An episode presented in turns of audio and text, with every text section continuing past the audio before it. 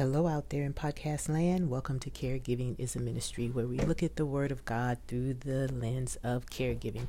I would say Happy Columbus Day, but I think we call it Indigenous Day now here in America. So if you have a holiday, well, congratulations. If not, it's just another Monday, but the beginning of the week. And we find ourselves in Psalm 98. Today, I'll be reading from the King James Version. The throwback. And it reads, "Oh, sing to the Lord a new song, for he has done marvelous things. His right hand and his holy arm have gained him the victory. The Lord has made known his salvation, his righteousness he has revealed in the sights of the nation. He has remembered his mercy and his faithfulness to the house of Israel. All the nations of the earth have seen the salvation of the Lord. Shout joyfully to the Lord, all the earth. Break forth in song, rejoice and sing praises. Sing to the Lord with the harp and the sound of a psalm, with trumpets and the sound of a horn. Shout joyfully before the Lord the King. Let the sea roll in all its fullness, the world and those who dwell in it. Let the rivers clap their hands, let the hills be joyful together before the Lord. For he is coming to judge the earth, with righteousness he shall judge the world and the peoples with equity." It looks as if we're on a roll here.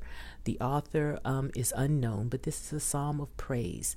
But we see that he is, right? He's exuberant about God. As with the last two, this asks us to come into God's presence with a song. And I don't know about you, but I don't have the greatest singing voice. Yet I sing to my Lord. I sing when I'm in corporate worship, at a church, and I also make up songs and I sing to Jesus. By the way, he loves my voice. But what it does for me, the singing, is it allows me another way to express my love, appreciation, gratitude, and thankfulness to God. I imagine Jesus and the Lord smiling and laughing when I hit those high notes in quite not the right pitch, that they are tickled at my expression of love for them. And I can express this in several ways, but we'll talk about that at the end. Now, what else does this psalm say? The psalmist encourages us to remember how good God is and has been. And he does this first with salvation, that God is good because of his salvation. Now, from this Jewish perspective, they weren't speaking about salvation that from eternal life. They were speaking of the salvation from being freed from Egypt. You don't believe me? Look at the verse that follows. God's righteousness is revealed to the nation. How does God reveal his salvation to the nations? Yes, I know he did that through Jesus Christ.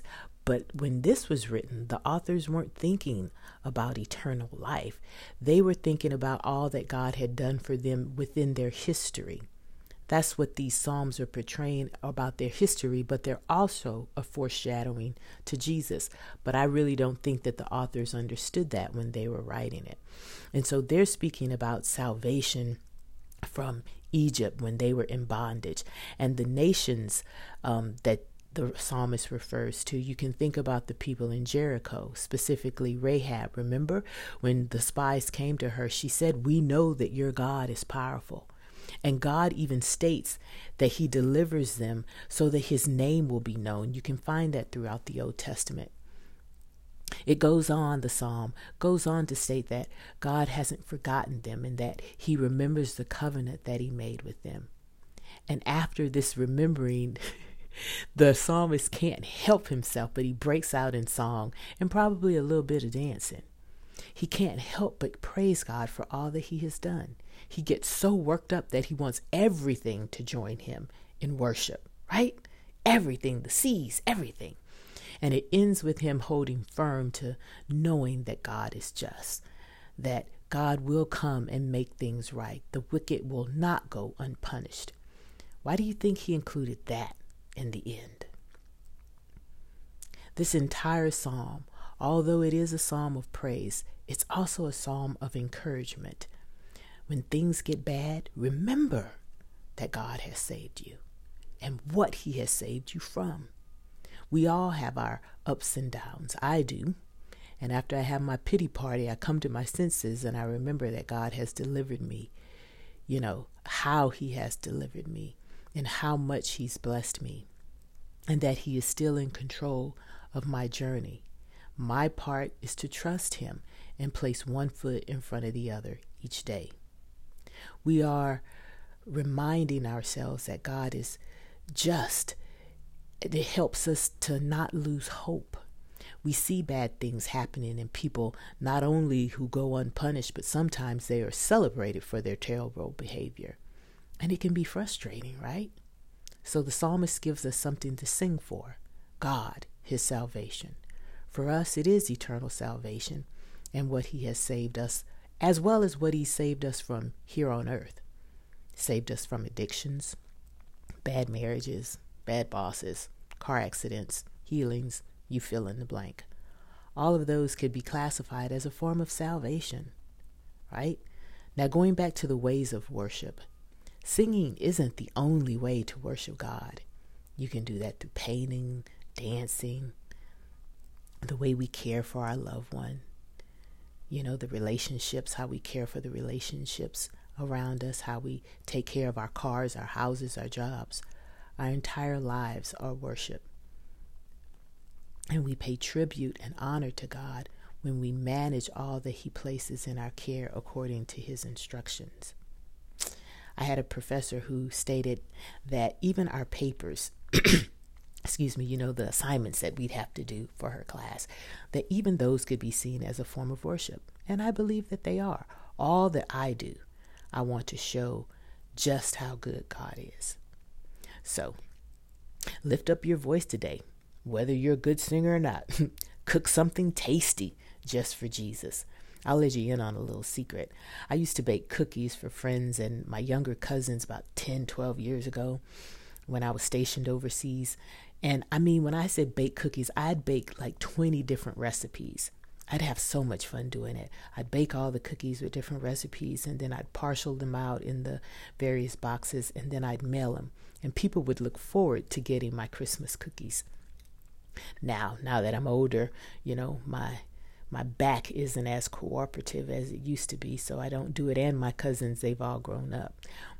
But I remember I would wake up in the morning and I'd say, Jesus, okay, we have to bake today. So help me to bake cookies that are tasty, you know, for my families to enjoy. Help me to, you know, be good that I don't mix up the salt or the sugar, because these are your cookies. And then at the end of the day, because I'd sample every one of them, I'd say, thank you, Lord. We had fun doing this. These were some tasty cookies that you made. I mean, I involved him in that. That was an act of worship. So everything that we do can be a worship to God. And you may think I'm a little crazy, and perhaps I am, but I felt his presence in that kitchen. God wants to be involved in every aspect of your life. So welcome him. Welcome him in and discover your unique way of praising the Lord. Let's pray. Gracious Lord, we come before you thanking you for being a good God. And even though we may not enter in your courts with singing, help us to enter in your courts with whatever it is that you've given us as a way to express our love and gratitude for you. For you are a great God. Help us to recognize the many ways that you have saved us. We talked about a few: from addiction, from bad marriages, from living in not so friendly neighborhoods, from maybe just a bad attitude that we had, you know, showing us how to live with joy. You are an amazing God, and you save us every day. Help us to recognize that, and to recognize that you are just. And so we don't have to get so caught up and disheartened at the way things are going. Not that you're giving us an excuse not to try and make things better, but to ultimately know, Father, that in the end, you will come back and you will make things right. So we place our trust in you, and we give you the honor and the glory. In Jesus' name, amen. All right, my podcast family, go and minister the act of caregiving on this Monday in the name of Jesus. Bye.